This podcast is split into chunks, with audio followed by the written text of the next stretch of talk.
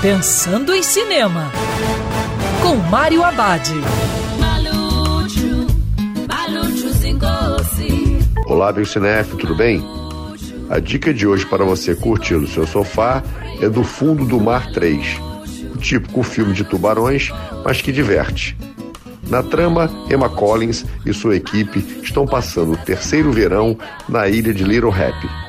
Lá, eles estão estudando as mudanças climáticas nos grandes tubarões brancos. A vida pacífica na ilha é abalada quando uma equipe científica, liderada por seu ex-namorado, aparece à procura de três tubarões touro, que não são apenas tubarões. Do Fundo do Mar 3 é uma continuação direta do segundo filme, e vale dizer que é mais bem produzido e divertido que o capítulo anterior. O projeto tem mais cenas de ação, suspense e ataques, o que atende ao fã desse estilo de filme. E o bacana é que é tudo feito de maneira que o público possa ver o que está acontecendo debaixo d'água. Esse terceiro filme da franquia não supera o primeiro, mas é melhor que o segundo. E lembrando, em tempos coronavírus, prepare a pipoca porque o cinema agora é no sofá de casa.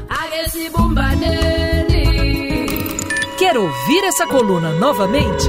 É só procurar nas plataformas de streaming de áudio.